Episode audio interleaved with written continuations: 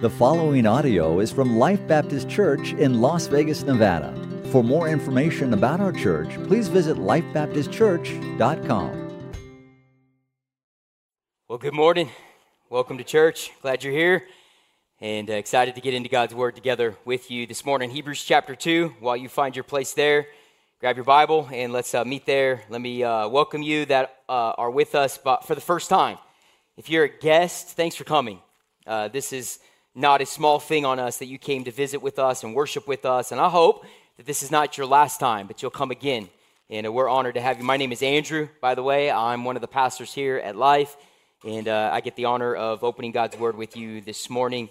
And so, welcome. Thanks for coming. Those of you viewing online, welcome, joining us there. Thanks for tuning in. Uh, we trust that you'll be able to come with us again in person soon, and uh, wherever you are, whatever reason that might be, uh, but we uh, obviously around here have a desire to lift up the name of Jesus. I hope that you share that desire. Amen. Uh, we exalt thee. That's our heart. This is not about me. It's not about us. It's about the one who made this place possible, that gives us the life that we have and the hope of eternity that we enjoy. And it's the name of Jesus Christ, who is worthy of his name. And he is worthy to be called Jesus, which is Savior. He is our Savior. He is the only Savior we ever could have that actually saves us from anything. And we exalt Him. We exalt Him because His name deserves to be exalted and forever lifted high. I mean, the song chain that we sang this morning, and we spoke to ourselves in psalms, hymns, and spiritual songs as we are told to, encouraging our hearts, lifting up doctrine, encouraging, hopefully, uh, you through what you are going through. And today we're going to continue with our series that we started last week that we've entitled Jesus Is. Jesus Is as we lead up to Easter. Now, listen, I'm saying about the resurrection, and you know this, I think, but if you don't, let me remind you we celebrate the resurrection not just one day out of the year, but we celebrate the resurrection of our Savior every Sunday when we gather, and really every day that we live in our life with the Lord Jesus Christ. And so we celebrate that He is alive. It's not a one day holiday, it is a lifestyle of worship that we have. And so today we are reminding ourselves of who He is. We're reminding ourselves last week that He is the Son of God. Jesus is God, 100% deity. He is the Son of God. And today we're going to talk about the fact that He is and He calls Himself the Son of Man. And we're going to try to understand what God has for us, preserved for us in Hebrews chapter 2. Who's the most famous person you've ever met? That'd be a, that's a fun icebreaker, isn't it? It might be kind of fun. We won't do it today because we'll be here forever. But just to kind of hear some of the stories about who the f- most famous person you ever met was. Fun. I would have to say, now don't judge me for this, but the most famous person I think I've ever met is Dennis Rodman.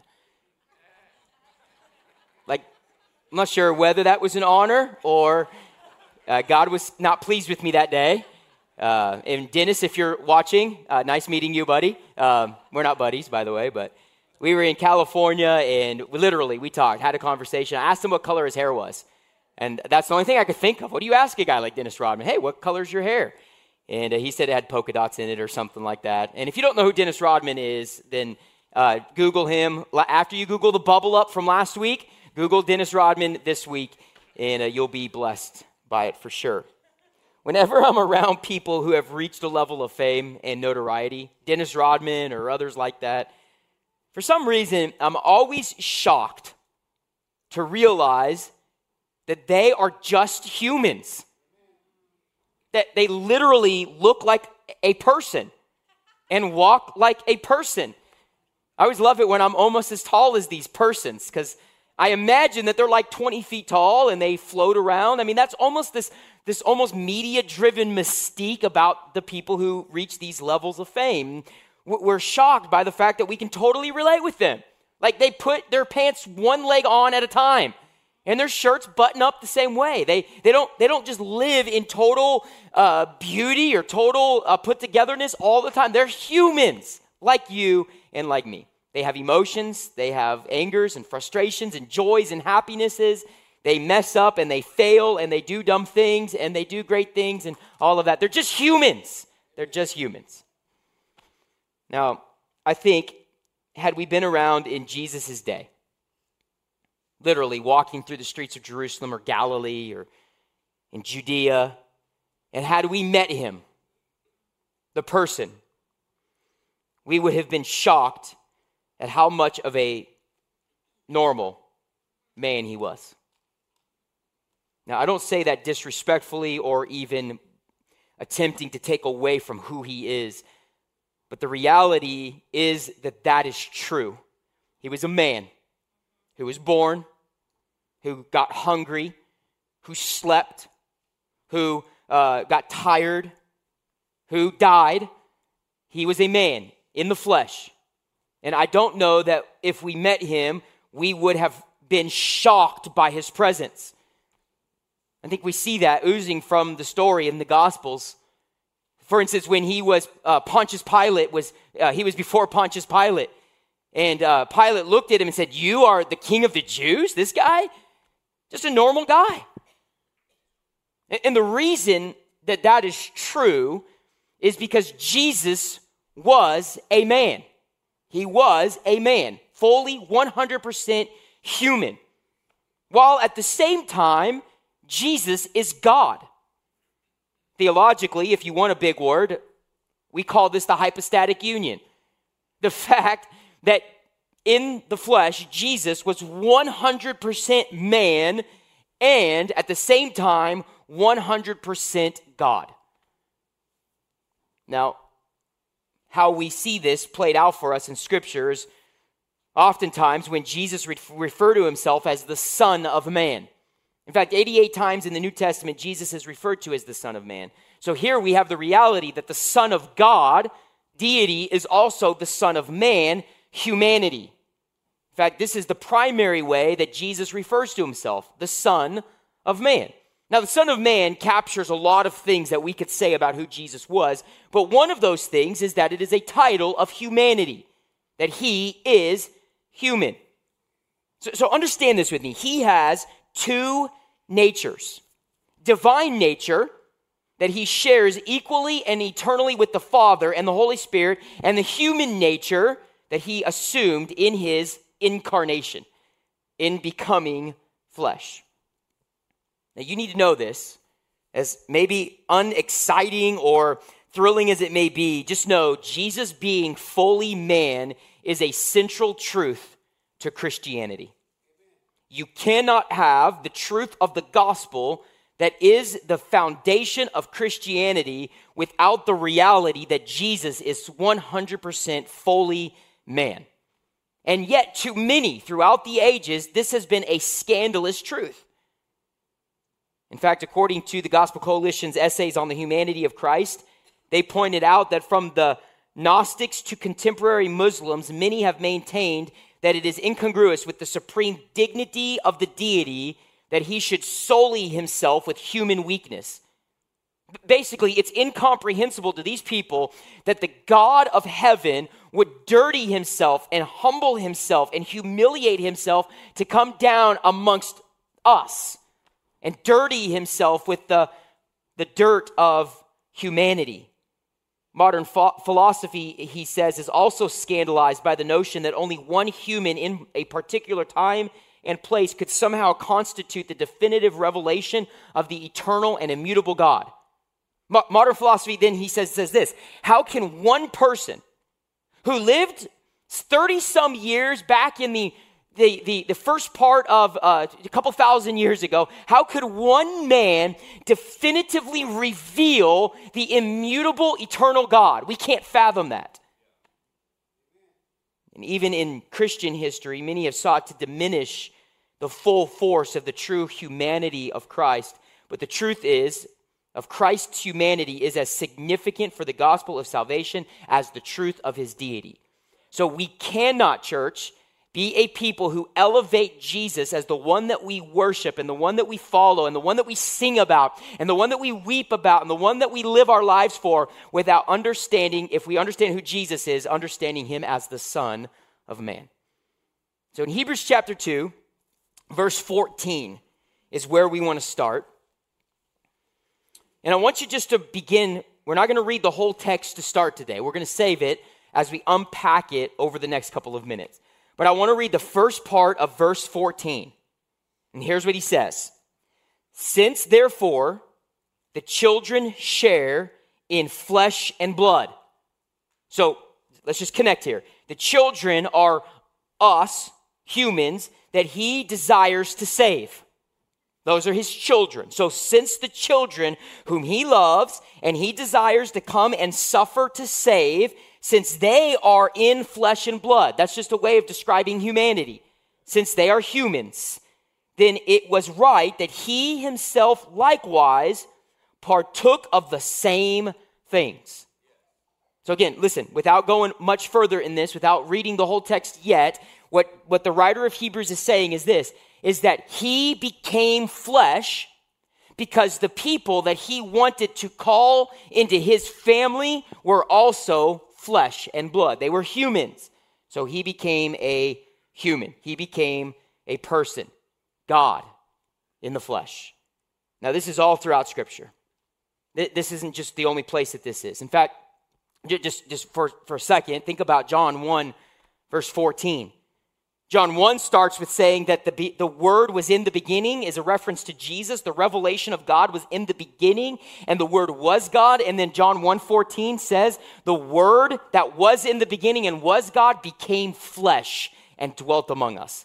And He did that in the person of Jesus Christ.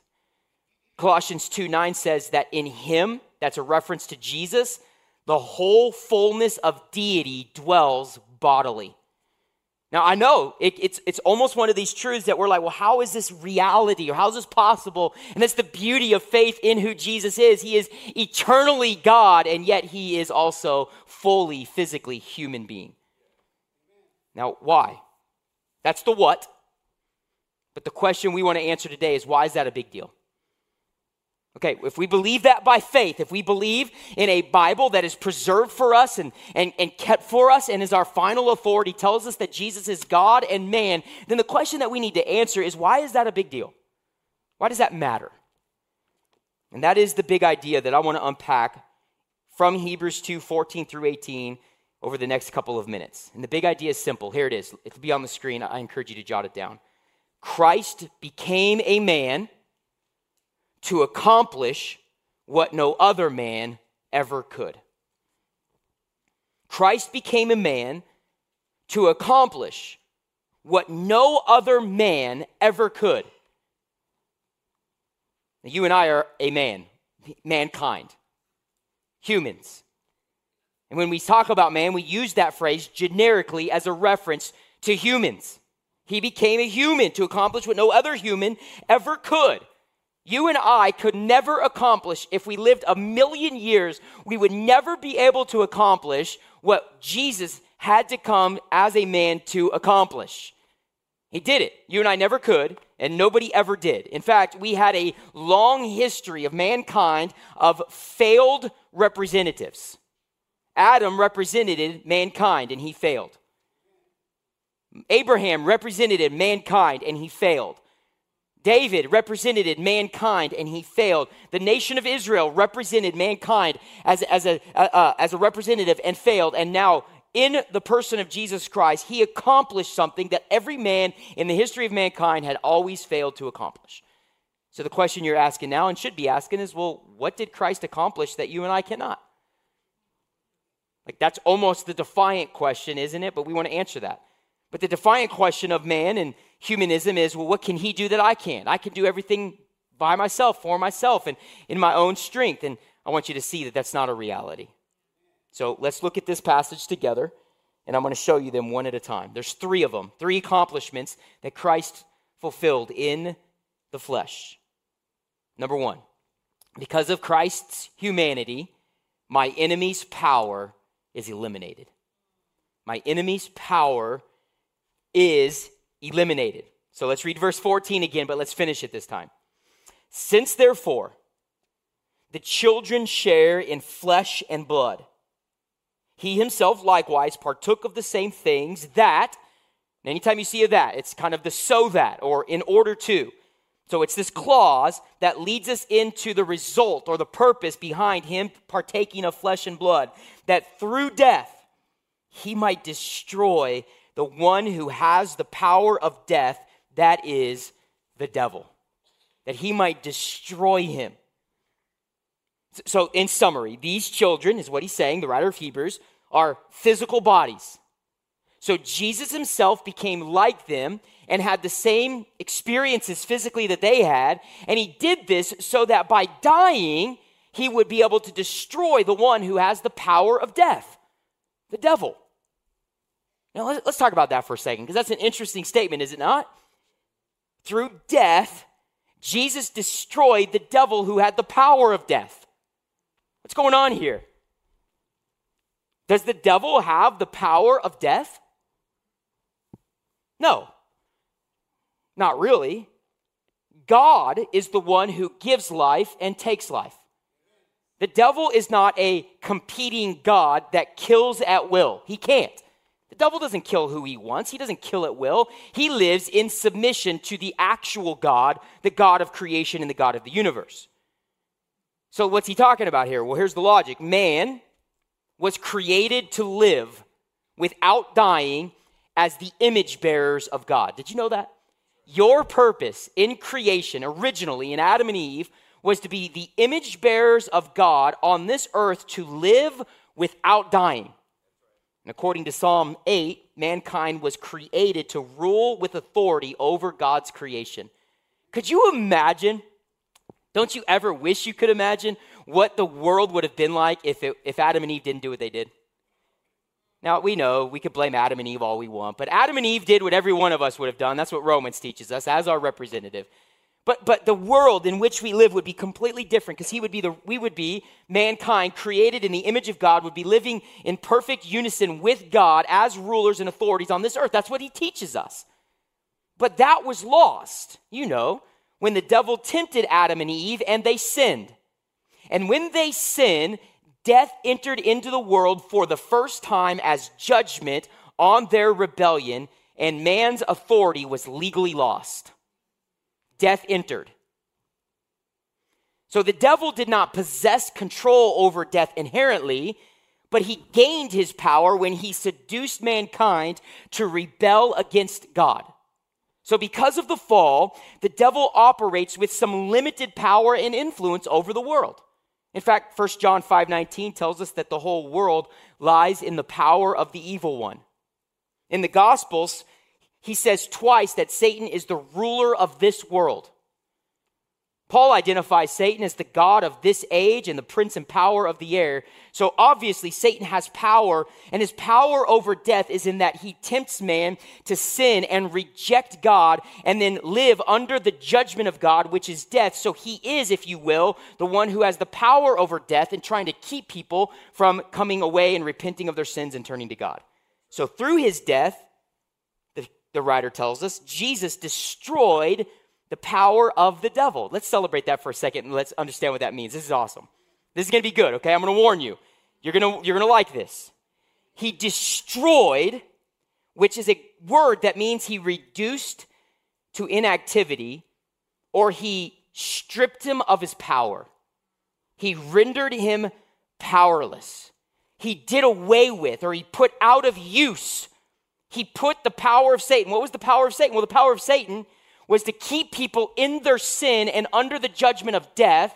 And what Jesus did is he stripped him of his greatest weapon that was death. It is if the power of our enemy is death because of the judgment connected to our sin, then in order to strip him of, the, uh, of his power, the payment for sin in death must be paid. And Jesus died to pay the price of death for you and me so that we no longer live under death, but we have the promise of eternal life. So Satan is no longer the one that holds us down under death, but Jesus came in the flesh to die so that I in the flesh don't have to die and remain under the judgment of God or the control of Satan in sin. That's what he's getting at. How did he do that? Verse 17. Therefore, I, ju- I know I'm jumping ahead, but look what he says. Therefore, he had to be made like his brothers. That's you and me. Isn't it cool that Jesus calls us his brothers? He's like our big brother, is literally what the reference is there. In every respect, listen, so that he might become a merciful and faithful high priest in the service of God to make propitiation for the sins of the people. Now, what's propitiation? Well, propitiation is atonement, paid the price to satisfy the judgment of God. Gracious and merc- mercifully, he became the high priest who offered the blood of the sacrifice, which he also was, as a payment for our sin, so that our judgment would be taken off of us, and it was then put on him, removing the, the judgment of death upon us, stripping Satan of his power over us. Substitutionary atonement. I try to summarize it in as simple as I can. You deserved to die. He died for you because he became a man like you. And when you connect with him by faith, his death speaks on your behalf, and no longer is the devil able to hold you down in sinful judgment or death because he took your place on the cross. Listen, it took a man to do that, and that man was Jesus Christ. No other man could do that for you. you listen, let me, let, me, let me rephrase that maybe. You can do it for yourself. Did you know that you can pay for your own sin? It's just going to take you an eternity to do it. An eternity in judgment, separated from God in what Revelation calls the second death. You can do it, it'll take you forever. But Jesus Christ did it as a man for you so that you are no longer under the judgment of death. He did that which no other man could ever do. Let, me read a verse to you that's, I think, pretty fun on this part. Colossians 2:15 says this that Jesus disarmed the rulers and authorities and put them to open shame by triumphing over them in him. Now, get that. Don't, don't let that be lost on you. He disarmed the rulers and authorities of their power. He took their swords from them. He took their sticks and beat them with their own sticks, if you will. He shamed them openly triumphing over them in him and in his body in the flesh. They were made to look foolish on the battlefield against Jesus. My son is uh, playing Little League right now. And uh, in an incredibly humorous twist, much to my dismay, he's on the Dodgers. Can you believe that? Like, I come here all arrogantly bashing the Dodgers as the new pastor of life, and about a month later, my son is on the Dodgers. So tell me God isn't laughing right now at that situation. Now, uh, last week, he learned what the mercy rule is. You guys know what the mercy rule is? If you're losing by 10 after three innings, they don't want you to have to be shamed any longer. So they just say, oh, that's it, we're done and uh, he was mercy ruled. And he's like, What's that?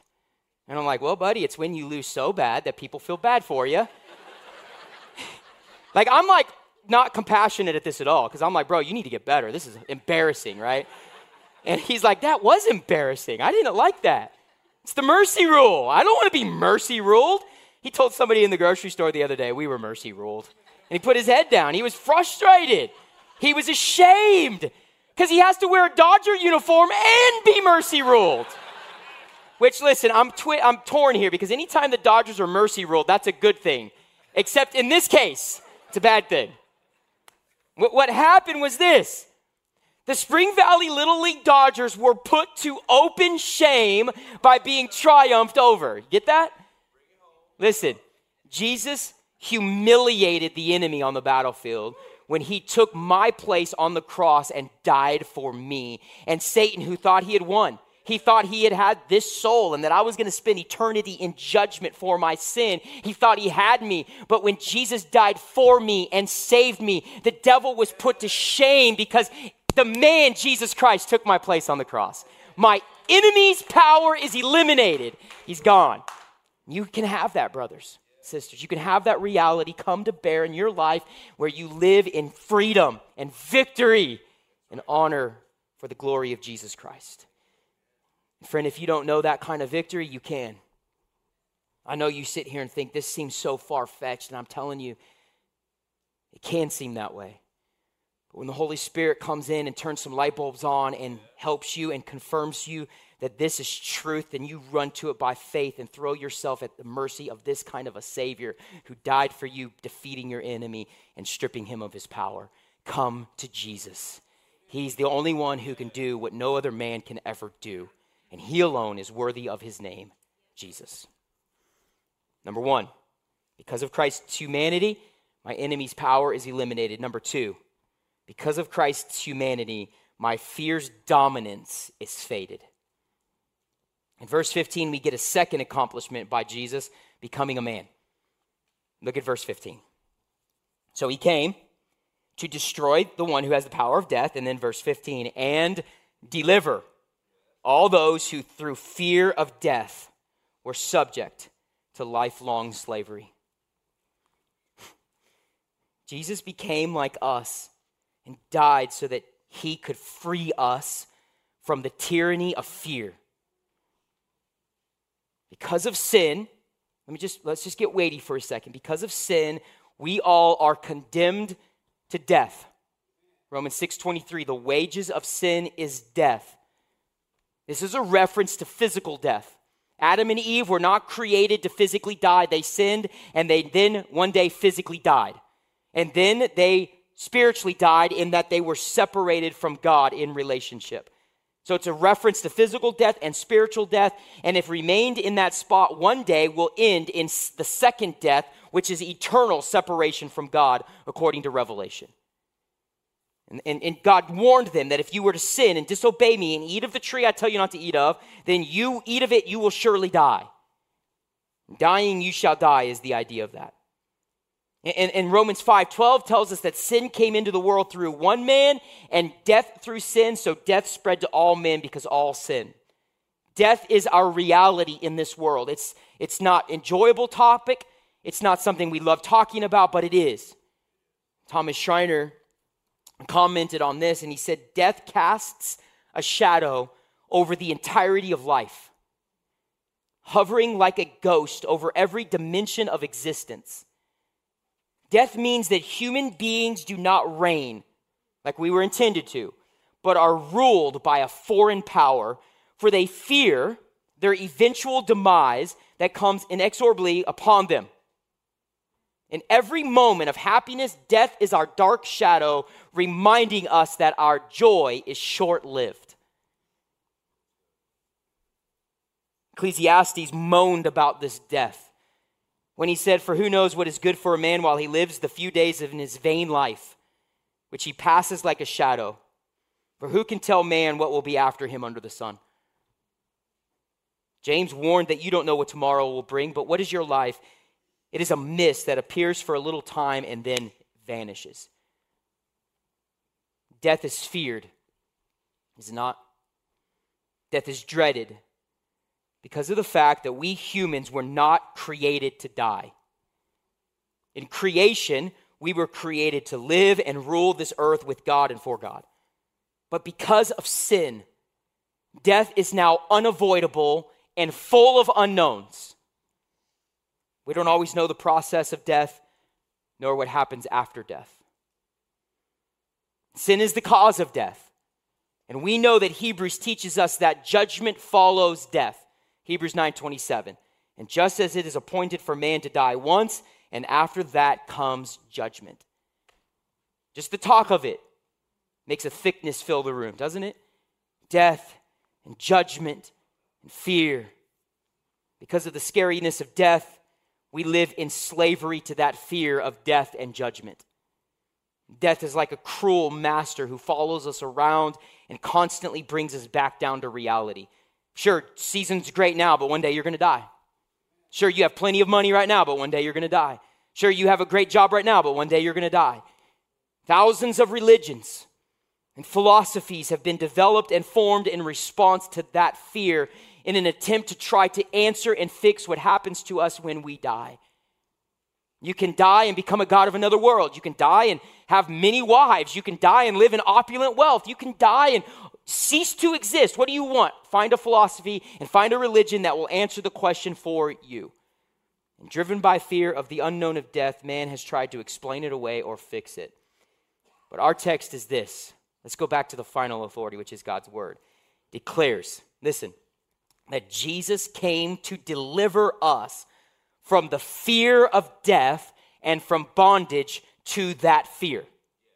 Now, we still die, do we not? Of course we do. The death rate has pretty consistently hovered around 100%. Every one of us will die. But although, uh, uh, uh, but through Christ, we have the hope of resurrection and eternal life, which begins in the already, in the here and now, and one day will be realized in the not yet.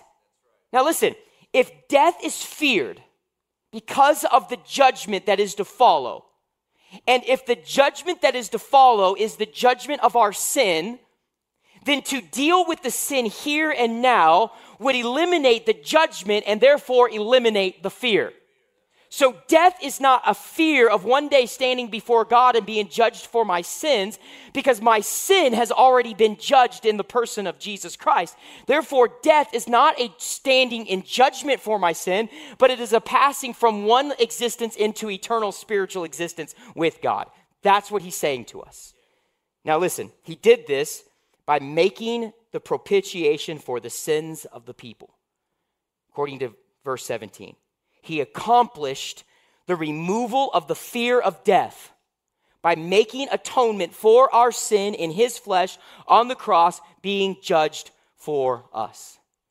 Now listen if you maybe maybe you're the person that you ascribe to this idea of my good will outweigh my bad that's a scary thing to enter into eternity with isn't it? Like i'm going to enter in and i'm pretty sure my good outweighed my bad as long as he doesn't know my inner thoughts and my secret life and if I get there, I'm hoping that one day he will say, ah, yeah, you, you skirted by. Good job. Listen, that's a scary thing to do or, or to try to enter into eternity and through death, having my own philosophy and my own way of thinking, hoping that it all works out in the end. Listen, there is a way for you to enter into death with confidence and stability and hope. And that way is to tie yourself off by faith to the one who stood in judgment for you, so that when you die, you can say with Paul, For me to live is Christ, and to die is gain. To be absent from the body is to be present with the Lord or home with the Lord. Or, or you say with Paul in 1 Corinthians that death is swallowed up in victory. Then he says, Death, where is your victory? Death, where is your sting? The sting of death is sin, and the power of sin is the law. So if the sting of sin of death is sin and Jesus died for my sin, death no longer should sting like it did before. Its stinger has been removed. I was working at a nursery in Arizona for years selling plants. Not years, but for a few months, trying to planting a church and trying to work a second job to make ends meet, selling plants and trees. And there was a guy there that I walked up on playing with scorpions. I'm like, bro, what is wrong with you? Like, Arizona people are crazy. Like, you're gonna go hug a cactus next? I mean, what's going on here?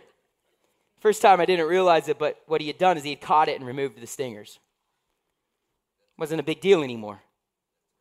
Every time we lifted a plant, we would check for scorpions. But if all of the scorpions in that whole nursery had their stingers removed, we wouldn't fear it anymore.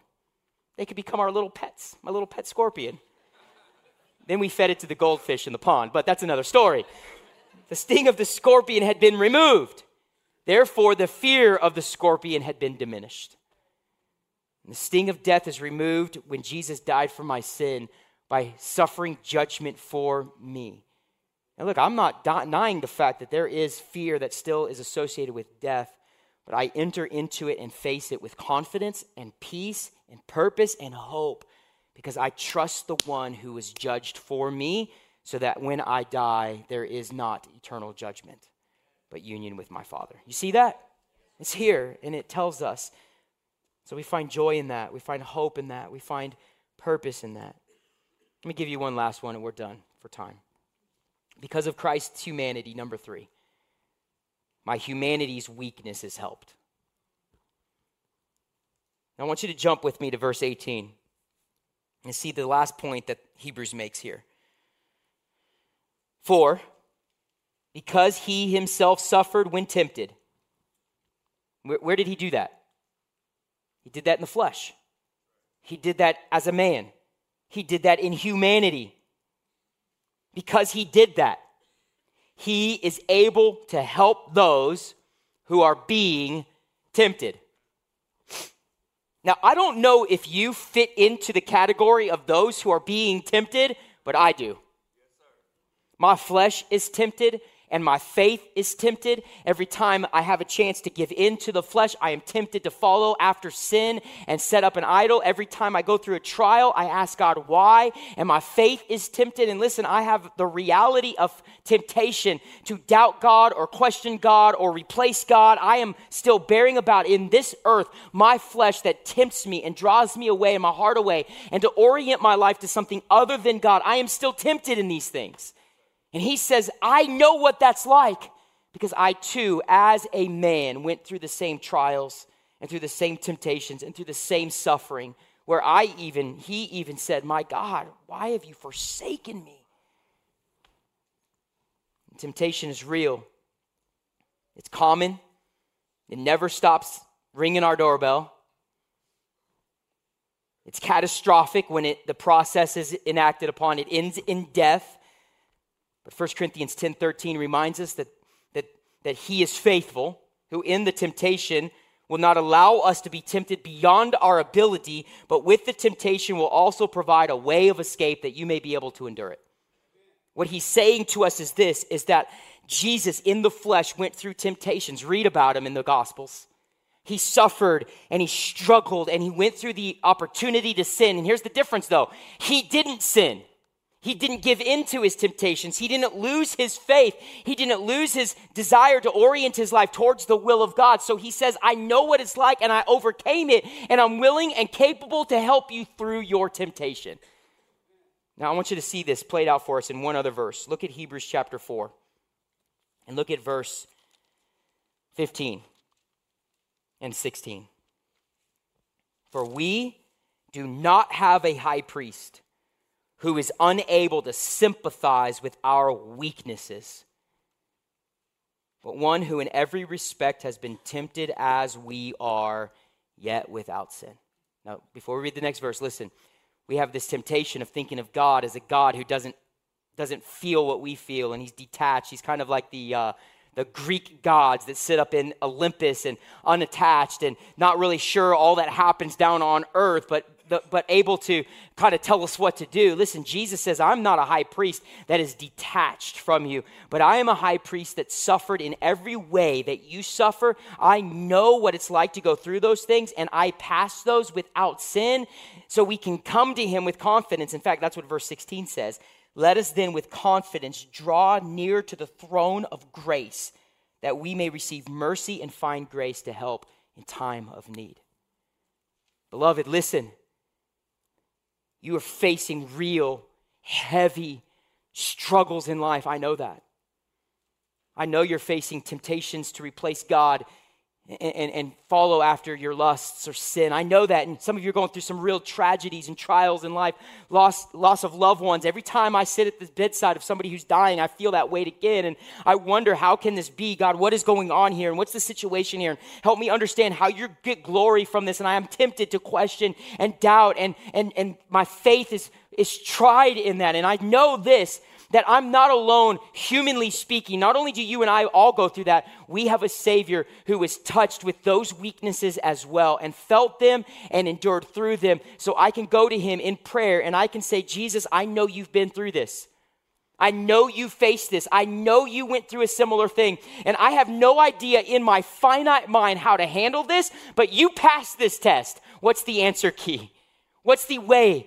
Give me the strength. Give me the help. Fill me with your spirit. Help me find strength to strengthen my faith and strengthen my resolve to obey you and follow you and depend on you in the midst of this tragedy and this trial and this temptation that I'm going through. Listen, you may be facing it, but the answer to facing the trials and the temptations is not white knuckled Christianity.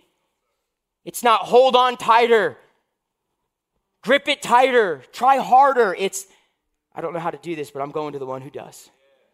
I'm going to the throne of grace. When, when it's coming, I'm going to his knees, to my knees, to his throne, and I'm crying out to the one who actually can help me through this. You see that?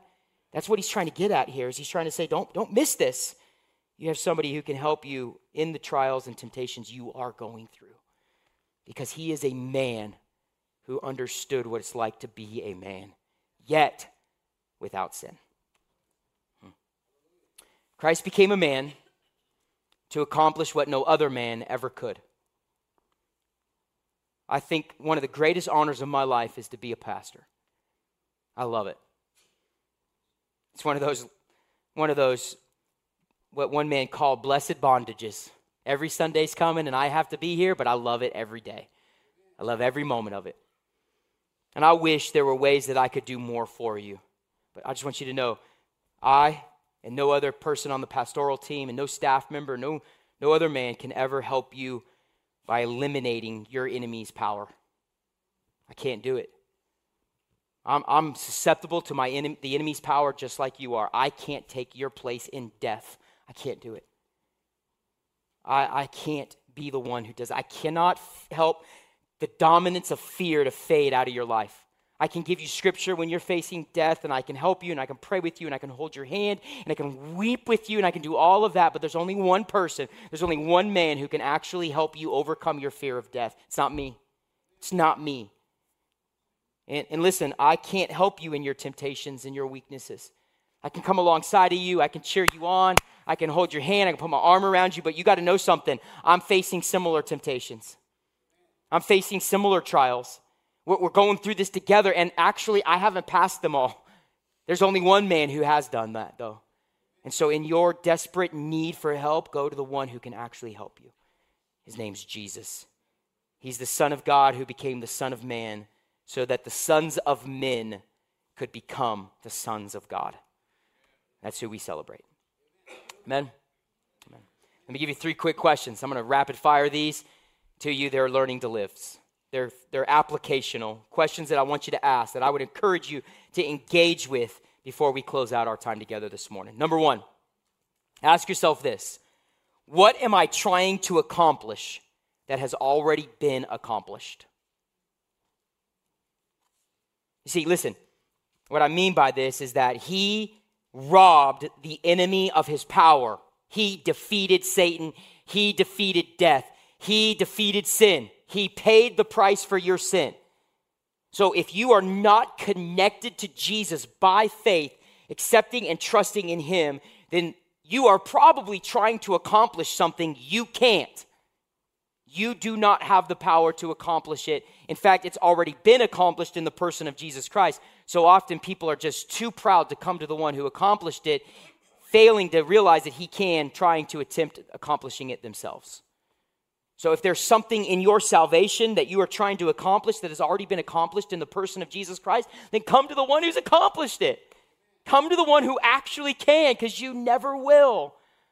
If it takes you all of eternity in, in judgment, you never will fully pay the price for, for atonement. So, what am I trying to accomplish that has already been accomplished? Number two, who do I hang with that reminds me of these truths? These are truths that you need to rehearse and be reminded of again and again and again. You don't need humanistic philosophies that tell you you can do this. You cannot do this. You don't need another religion to tell you there's another way. You don't need that. You don't need something to take your mind off of this. You need to regularly engage with the realities that the Son of God became a Son of Man to die for you, to deliver you from death and take away fear and sympathize with your weaknesses. And you need people in your life that remind you to, of that and push you back to Him. And a church family or Christian family is a great place to start. So answer that question honestly and then lean into who those people are that remind you of these truths. Last question is this Who in my life needs to meet the Son of Man? There's a, there's a world full of 7.8 billion people, a ton of which have never met the Jesus that saves. And there might be a few people in your circle of influence that you can introduce to the human Savior, the Son of Man. And may we be faithful in representing our Savior and sharing his love and his death with those around us. Amen?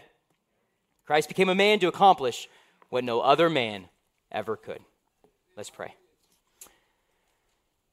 Father, it's the greatest, it's the greatest act of love. Herein is love, not that we loved God, but that you loved us and sent your son to die for us.